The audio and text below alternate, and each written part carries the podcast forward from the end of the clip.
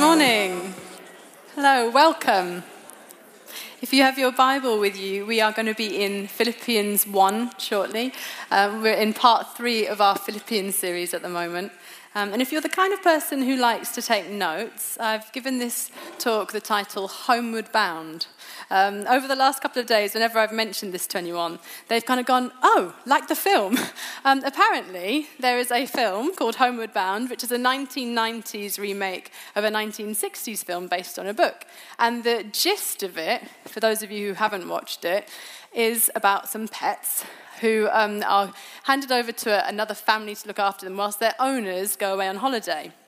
But they don't know what's going on. They think they've been abandoned. So the story is basically unfolds as this, this group of pets travel 300 miles um, to go and head home, basically. They over, go through the wilderness, they overcome obstacles, they're homeward bound. Um, and it's a heartwarming tale of, of these pets making their way back to where they belong. Um, in this series, as we are looking at the letter to Philippians, that's quite a helpful picture of the Christian life as this idea of a journey, um, this idea that we are on a journey. We, we start when we put our trust in Jesus, and when, at the very beginning, we don't really know very much. We don't really have a very full or deep understanding of what that means. But we grow as we keep following Jesus and, and as we keep making steps towards Him, as we keep um, getting revelation about who He is and experiencing Him, we grow and we mature. So, as we look at this letter to Philippians, we do get this picture of the Christian life being like a journey. And as we shall see today, hopefully, we're going to understand this picture as being homeward bound. We're heading home. Two of the most exciting things that I'm currently involved with is um, a mum's daytime alpha and Freed for Purpose. And the reason I just love being involved with both of those things is because you get to see God transforming people's lives from the inside out, literally before your very eyes. It's incredible. It never gets boring seeing people come to trust in Jesus for the first time. And it's incredible seeing Jesus powerfully move in people's lives, moving them forward um, when there have been obstacles or things in people's past that have held them, held them back from maturing, from growing towards God, and being able to see God set them free on that. It's been an incredible experience. And that's what God's doing in each one of us. We heard a few weeks ago that promise at the beginning of Philippians that he who began the good work in us will bring it to completion. We have a final destination, brothers and sisters. We're not there yet, but we know that we're heading that way. And we are on a journey, and this wonderful God that we've been worshipping is, is working in us and through us. And we're growing, growing more like him. Philippians paints a picture of what a mature believer looks like as we go through the Christian life. There are obstacles, there are challenges, there are fun moments too, um, but we're all heading homeward bound. When we understand that eternal life is not something that we gain after death, it's something that's actually placed into us the moment we put our trust in Jesus. And that is incredible. If you're a believer here this morning, you've got the seed of eternity planted into you. And that changes how you live now, that changes how you view the world. Paul understands this. It's why he's able to say these incredible words. Let's turn to Philippians 1. I'm just going to go through verses 18 to 26. Yes, and I will rejoice, for I know that through your prayers and help of the Spirit of Jesus Christ, this will turn out for my deliverance, as it is my eager expectation and hope that I will not be at all ashamed, but that with full courage now, as always, Christ will be honored in my body, whether by life or by death. For to live is Christ, and to die is gain. If I am to live in the flesh, that means fruitful labor for me. Yet which I shall choose, I cannot tell. I am hard pressed between the two. My desire is to depart and be with Christ, for that is far better. But to remain in the flesh is more necessary on your account. Convinced of this, I know that I will remain and continue with you all for your progress and joy in the faith, so that in me you may have ample cause to glory in Christ Jesus because of my coming to you again. What an amazing bit of scripture. That is incredible. And knowing that we're homeward bound, that this life is not all there is, changes how we live. It changes how we live our life, it changes our circumstances. My first point this morning is that we are not adrift, we're empowered. If we look at verse 19, Paul says, I will rejoice, for I know that through your prayers and help, supply is also a useful word there, supply of the Spirit of Jesus Christ, this will turn out for my deliverance. And right away, Paul repeats the main theme of this letter, which, as we've heard, is rejoice. Rejoice in whatever circumstances you find yourself. That's not naivety, and it's not an unhealthy denial of the reality which he's facing. He knows that he's in jail, he knows that he's imprisoned, he's in chains. He's not denying it. His immediate future is uncertain. What's incredible when we look at this verse is that deep confidence and assurance that he has about who God is and what that means for him. Look at those words I will rejoice. I know that this will turn out for. That's confidence. That is assurance. His immediate future is unclear, but he is convinced that God's purposes will triumph in the end. This truth applies to us true today. There are circumstances that you may be facing right now, situations that are outside of your control, things that are challenging, things that are painful, things that seem really unnecessary, even. And if you're not in that place, it's almost a given that you will be at some point because life is confusing sometimes. Sometimes stuff happens and it just doesn't seem to make sense. As I was preparing this talk, I just kept getting this image of a bottle at sea. You know the picture, um, a message in a bottle floating around on the sea, being battered by waves and blown about by the wind, sort of bobbing along at the mercy of the elements around it, adrift. When we use the word adrift, we mean that something's not steered or, or anchored to anything. Sometimes I felt we could feel like that.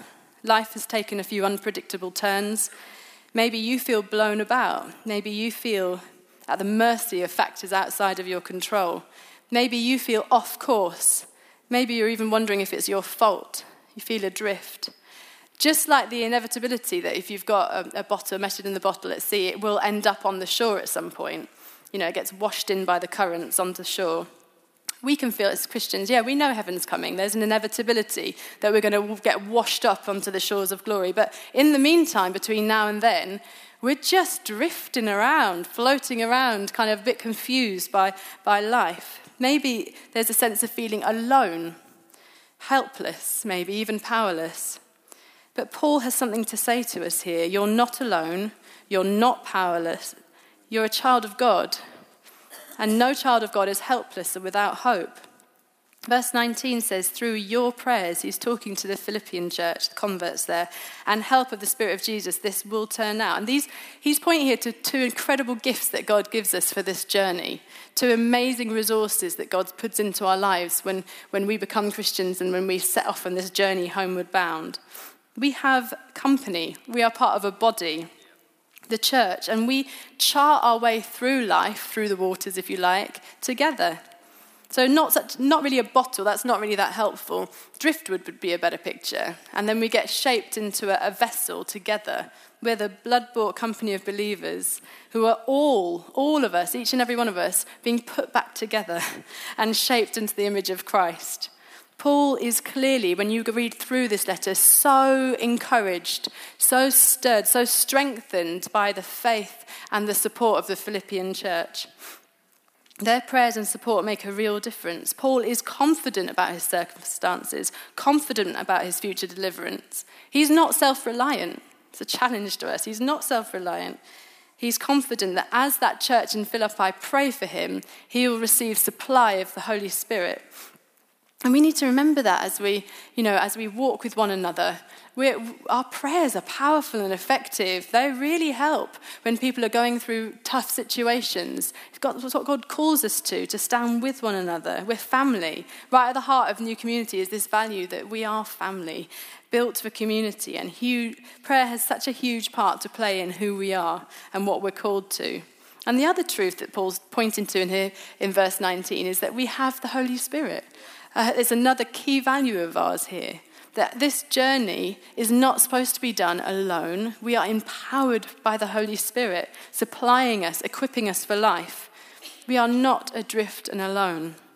We're empowered. We were singing earlier, our anchor holds within the veil. We are not adrift at the whim of, of, situations and circumstances. But it is okay as a Christian to feel pain. It's okay if you feel confused. It is okay if you feel a sense of grief. But what we're looking at here is that, like Paul, at the very root, we don't need to feel dread or fear about the outcome of events because God is over all. Paul's confident rejoicing rests on this truth that God is sovereign and he is on the throne, and God cannot de- be defeated. Our position in Christ means that we are more than conquerors. God rules our lives from the throne, and his purposes can't be overruled. It's incredible. We just get this picture of who God is. He rules sovereign over history and yet he sustains our lives from within. That's what Paul's saying. He's being sustained by the power of the Spirit. Despite being in prison, despite being unsure about the immediate outcome of this, he is confident, confident about his future deliverance, and also confident that regardless of the outcome of his trial, Christ will be honored. So, secondly, we can have full courage. It's really struck me looking at verse 20. He says, my eager expectation and hope that I will not be at all ashamed, but that with full courage, I love that, not just courage, full courage, now, as always, Christ will be honored in my body, whether by life or by death. Eager expectation, hope, again, this confidence that Paul has. The way we use the word hope in English doesn't really help us here. We use the word hope um, with this element of uncertainty in it, a bit like, you know, I hope it doesn't rain tomorrow. But there's this kind of doubt kind of mixed in with that. That's not how the, the writers of the Bible use the word hope.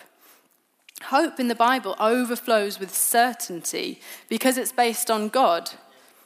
And the writers of the Bible understand that if God is God, He's underwritten the future. It's not unclear to Him, it's not uncertain. It's based on the promises of God, and those promises cannot fail. So, hope is a certain hope. It's a sure hope when we read about it in the Bible because the future is known to God. And just preparing this, the sense that when we talk about the future being known to God, it's not like kind of he's there and he's looking into the future and he says, Oh, I, I know, I know what's happening. The future, because God's outside of time, is a place where he already is. And I think that's helpful when we look at this life as a journey because actually God is with us he is with us in this moment, but He's also ahead of us and He's drawing us unto Himself. That's why we have confidence. It's not uncertain. God is ahead of us, He is drawing us unto Himself. He's already there. When you know this, really know this, it does change how you live. Paul's confident that in his trial he would be bold, that he would have courage. He knew that he would be able to stand in his trial and declare the truth about who Jesus is and, and what Jesus had accomplished. He knew no matter what earthly pain awaited him, his future was secure. His future was fully bound up in a known God. Corrie Ten Boom once famously said, Never be afraid to trust an unknown future to a known God. It's so powerful. We have a revelation of who God is. He's not unknown to us. Our immediate future might be, but He has revealed who He is. He is sure, He is certain, He is unfailing, He is known to us. So Paul says, whatever happens, with full courage, now as always, Christ will be honored. Or to put it another way, as one commentator put it, which I love, my body will be the theatre in which Christ's glory is displayed. Whether I live or die, what a claim. That's full courage. And I was wondering as I've been thinking about this passage whether maybe Paul did have an element of fear. I just thought, you know, maybe at night when he was really tired, did he feel fearful? Or maybe if he was being taunted by prisoners or, or the guards there. And you know what? I think he probably did feel fear every now and then. He was human. He was human. And I read recently courage is not the absence of fear, but rather the judgment that something else is more important than one's fear.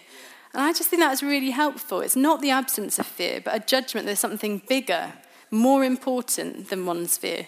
That encourages me. If as a Christian we feel fearful, we haven't failed. It's not actually really courage unless fear could have been a factor or maybe was a factor to start with. Spiritual maturity, though, recognizes that when fear is looming, we have a choice to make. It's a very simple choice. We either choose to look up or we choose to look down. And what I mean by that is we either choose to focus on our circumstances around us, the earthly reality, or we choose to look up and focus on the spiritual reality based on who God is and who He says we are as a result of that.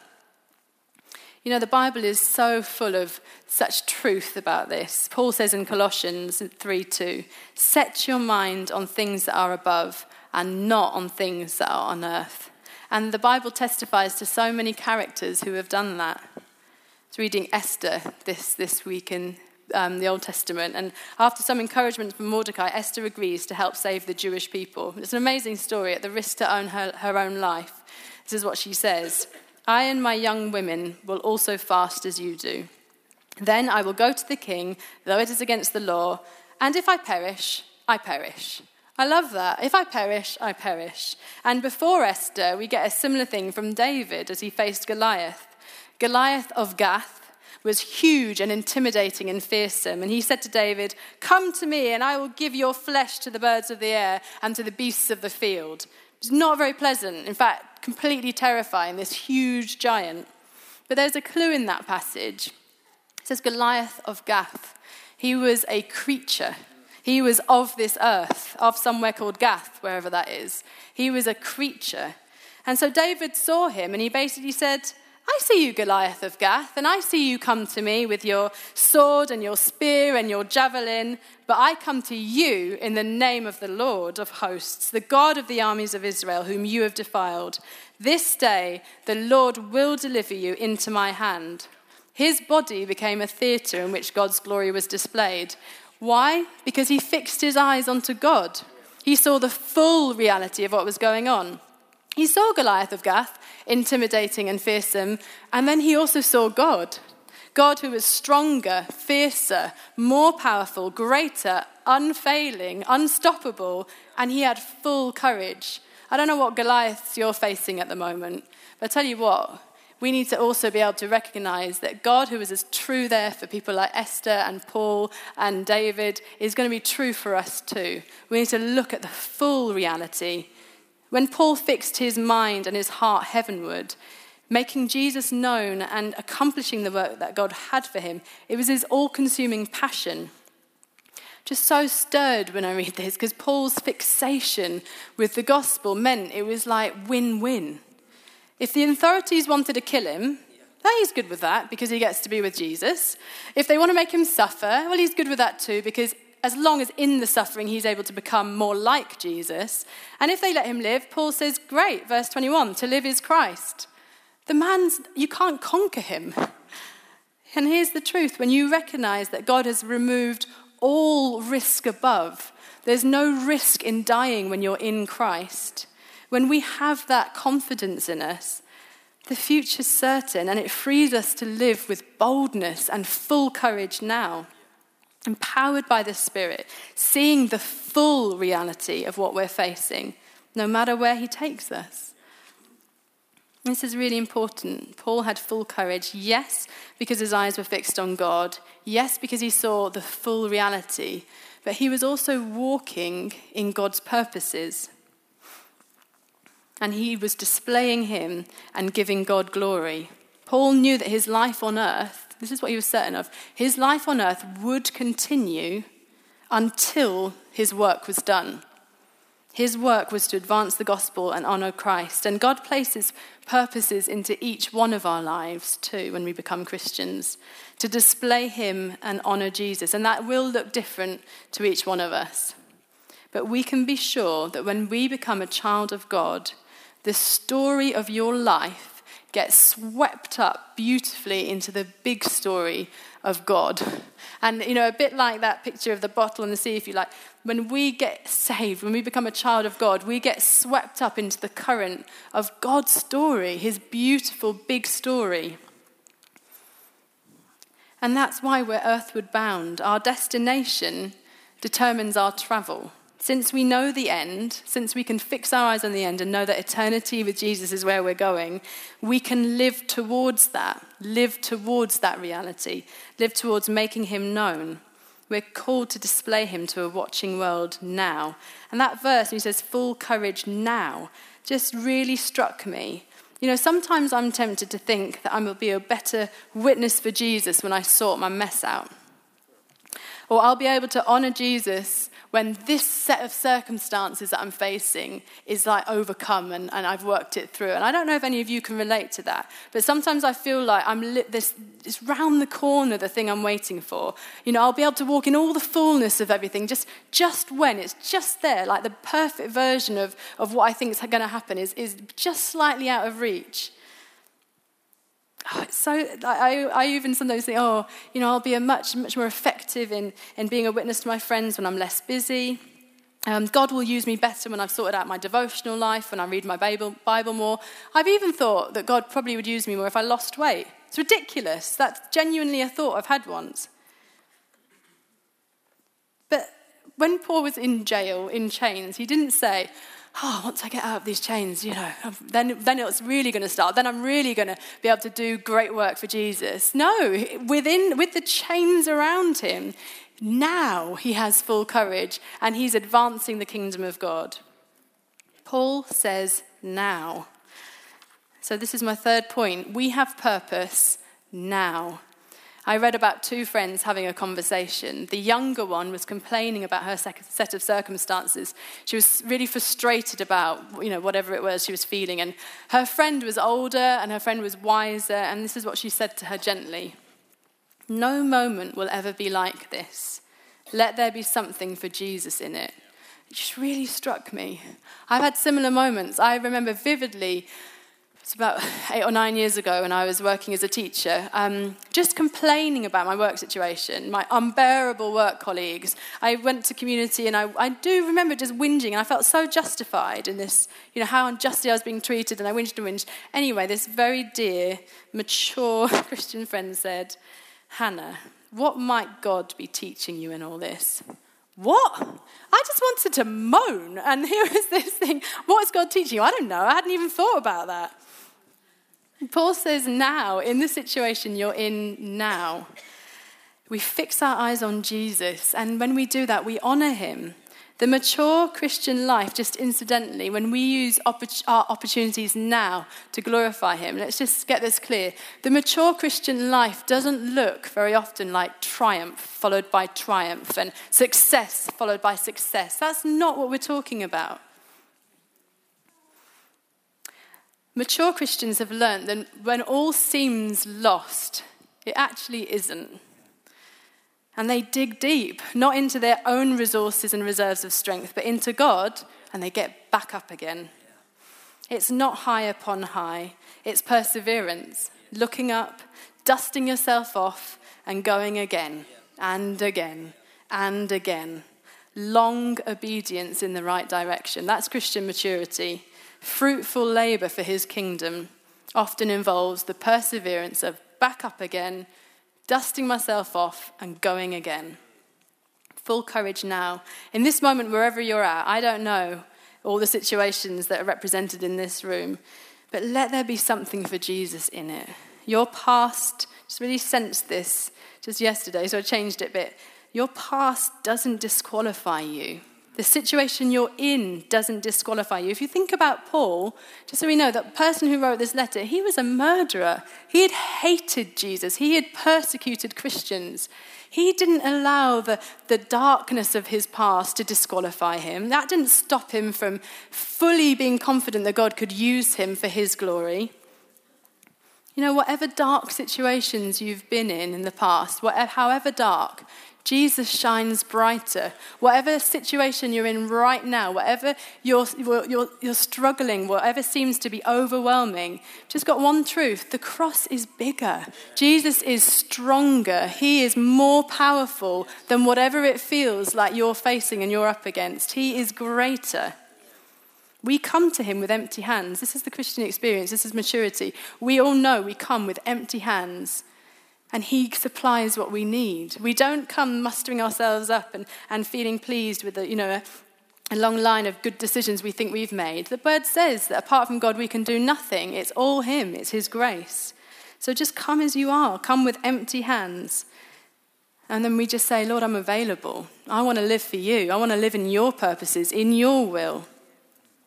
Your life has been redeemed because of God's great love for you. You've been given purpose. Let Him teach you something now, in this moment. Let Him conform you more into His image. Let Him be glorified and honored by your behavior and your attitudes now. In verse 21, to live is Christ. You know, the world can't understand this. To live is Christ. What? the world chases after so many other things that promise satisfaction. Here's some for you. To live is to have comfort. Oh, how often do I slip into that? That the purpose of my life is ultimately to make it more comfortable. Or to live is to experience pleasure to fall in love, to live is to get married, or to live is to raise children, or to live is to have friends and have fun, or to live is to have adventure. So many things. To live is to be free, to live is to have sex, whatever it is. But we've been called to say something different with our lives.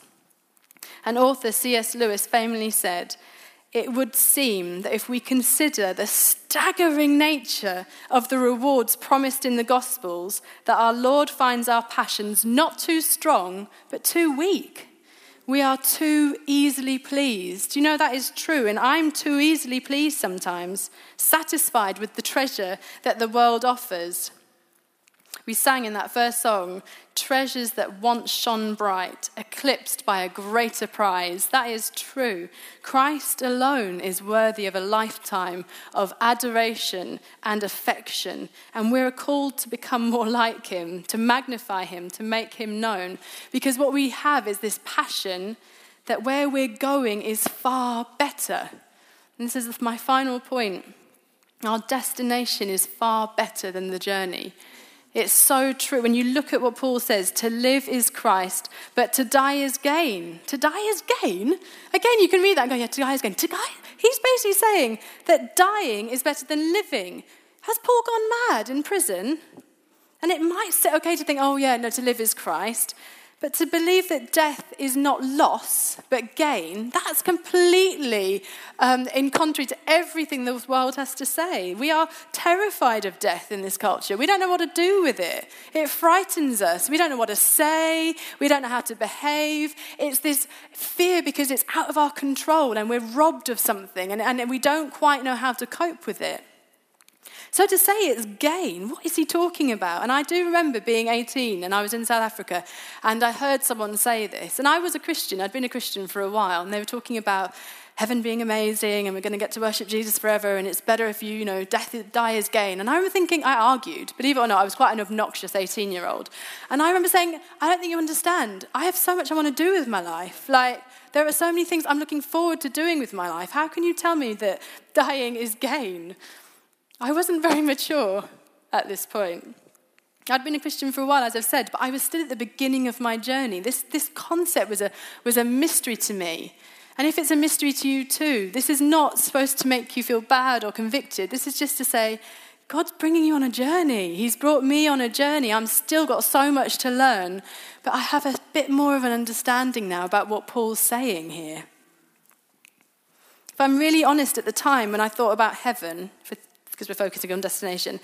And people saying, oh, you know, it's worship Jesus forever. I'm thinking, oh, yeah, worship Jesus forever, that'd be great. There'll be other things up there, though, right? Like waterfalls and whitewater rafting, hopefully, and beaches to sit on. Because I was a little bit unsure. I was, you know, I knew the right thing to was be like, yeah, you worship Jesus forever. But I was a bit like, there'll be other stuff, right?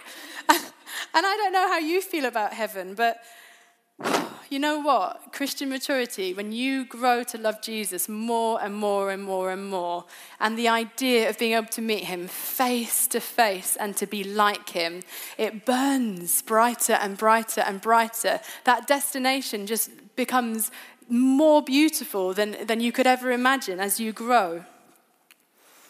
We can't make a claim that Paul does here about death being gained until we find Christ more precious, more valuable, more satisfying, and more boastworthy than anything we could lose in death. Even while we're alive, we can make that claim. John Piper said, Death is fearful to the degree that it threatens to rob you of what you value most. I don't know what you value most, but Paul valued Christ most, and it couldn't be robbed of him. He couldn't be robbed of that. In Christ, we have hope that is everlasting.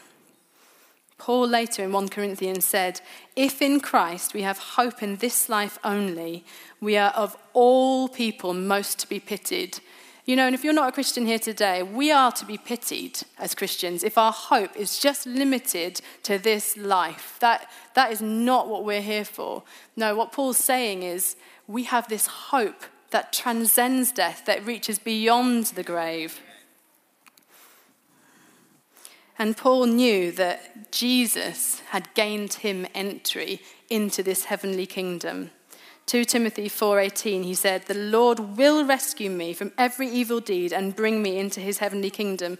Paul knew he had nothing to fear in death because his evil deeds of which he had many and of which many of us Christians would say we had many too his, he'd been forgiven, he'd been wiped clean. God had rescued him from them so he could be brought into the heavenly kingdom. He knew that he would see Jesus face to face. The sanctifying process will be over. You know, one day the sanctifying process will be finished. Scripture says that when we, it says, you know, when the trumpet sounds in the twinkling of an eye, we will be changed and we will be like him. Our spirit's made perfect. I can't wait for that moment. To die is gain. Can you imagine as well being in a world without pain?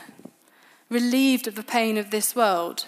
The Bible says that there is a place beyond death where there are no more tears, an end to suffering, an end to pain. You know, and sometimes we might, if you're not a Christian, you might think, that's just wishful thinking. That's just hope because it all feels a bit hopeless. You're just, you know, you're, the truth is, we ache for that, don't we? Don't you read the news sometimes and go, this isn't right? Sometimes I read the news and think, God, come back now. Come back now. Save us from this. Because I think in us we have this knowledge that this isn't what we are supposed to be built for. This isn't it. This is not full life. In heaven, there'll be no more brokenness, no more addictions, no more abuse, no more corruption, no more fear, no more uncertainty, no more loneliness. And if you're in Christ, you're heading towards that. Can't wait. It's sure and it's certain. It's your ultimate home. We get to meet the one who made us and who saved us. Death is ultimately gain because death means more of Christ. In glory, we get to meet him face to face, possess him fully, if you like. You know, Christ is more wonderful than anyone you've ever met or will ever meet. He's so kind. If you speak to Christians here today, they would testify to the kindness of God in their life. He's kinder than anyone you love being with currently. And unlike me as an 18 year old, I didn't understand this. You know, he is endlessly interesting. Yeah. We will have eternity to enjoy him, and our consuming passion for him isn't going to run out. It's not going to get boring. I'm going to meet the one who saved me from the horror of my separation from God. The one who suffered and died. You know, once, this is really ridiculous, I wasn't going to say this, but I dreamt once I met the Queen. She came to my house and we had a cup of tea together. It's ridiculous. But after that dream, I just felt a bit in awe of her. Like, I kind of was like, oh, I wish I could meet her. Because, you know, I, I, felt this sort of awe of kind of royalty. And, and the, she's like, why did you say it? It's a bit embarrassing. But the truth is, that I probably won't get an audience with the Queen, but I will with the King of Kings, the Lord of Lords, the King over all history. That's certain. That's incredible. The King of Kings who left his throne was despised and rejected, so that we won't be when we stand before him as our judge. You know, he's our judge and our defender. It's incredible. God Almighty.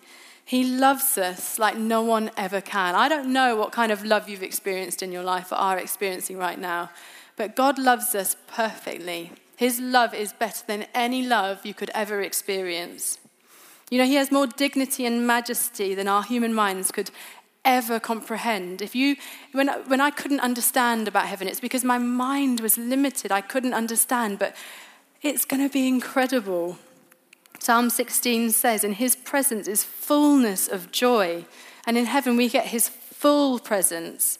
At his right hand, pleasures forevermore. We're heading towards fullness of joy, pleasures forevermore. To die is gain. Our destination is greater than the journey. Paul knew what lay beyond death life, perfect life. I heard a story this week of a guy called Andrew Chong. He was a doctor who was taken into a hospital for some major heart surgery. The surgery didn't go very well, and the doctors told his family, You'd better get here. He's not going to make it through the night. So all the children were rushed to his bedside to say their goodbyes. Now the anaesthetic had worn off, and Andrew was in intense pain, unable to speak. But he saw his family's distress, and he motioned to them for a pen. He wasn't really able to write in a straight line, but very slowly, with intense deliberation, he wrote 12 words in a single column.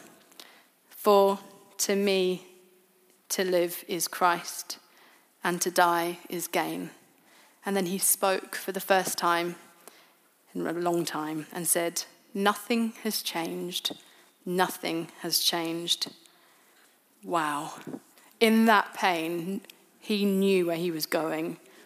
He knew that to live is Christ, but to die is gain. We are homeward bound. We're going home. We're on a journey. As we finish, what steps do you need to take to make these words true for you today? And I don't mean like we've got to repeat them over and kind of drive into us and make it like a mantra. I mean, God's word transforms us from the inside, it can come alive in us. So, what kind of truth do we need to hang on to today? When we think about how we're going to live tomorrow. And for some of us, it might be that we need to make our first step towards Jesus. It might be that you've never put your trust in Jesus, so you have no confidence. You do feel adrift. You do feel that there's nothing holding you down, there's nothing certain in your life. If you're here today and you can't think of any reason why you wouldn't give your life to Jesus, then do it. Speak to the person that you've come with, or come to the front. I'd love to pray with you. There'll be a bunch of us at the front that will pray with you. But don't hold back. There's so many uncertainties in this life. Why wouldn't you put your confidence in something that is certain and sure and good? For others, you've made that first step towards Jesus, but now you need to make the next step towards living these verses out.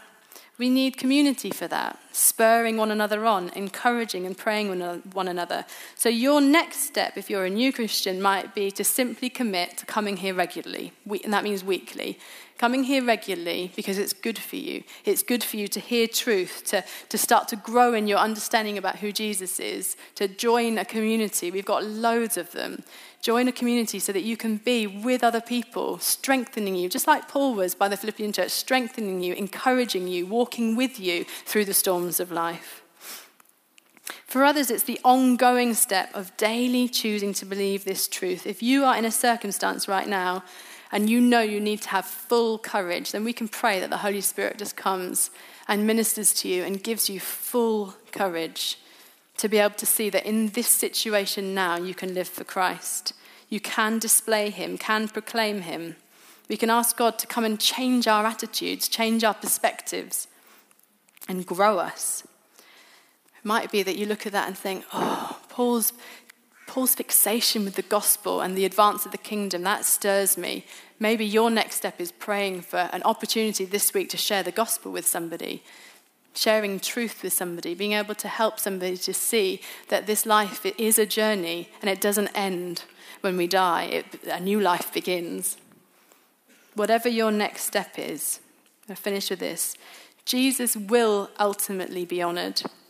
One day the Bible tells us that every knee will bow and every mouth will confess that Jesus is Lord. Let's choose to do that willingly today. Let's pray.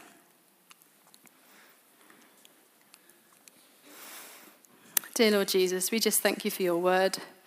We thank you for Paul's experience in jail. Thank you for the truth that came out of those experiences. Thank you for this letter. And God, we thank you to, for the truth that, that it points to with us. Thank you for rescuing us. Thank you that our salvation is a sure and certain thing Thank you that we can put our trust in you and you will not fail us. God, I pray across this room right now, whatever situation people are facing, Holy Spirit, would you come and would you embolden us? Would you work in our hearts and give us full courage for now? Holy Spirit, we want to we want to make much of the name of Jesus. We want to glorify him and just like that phrase that you know, my body will be the theater in which Christ's glory is displayed. Holy Spirit, we can't do that without you. We we rely on you. Would you come and do a work in us?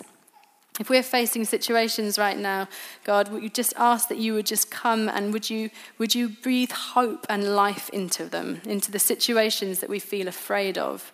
Help us to be unafraid.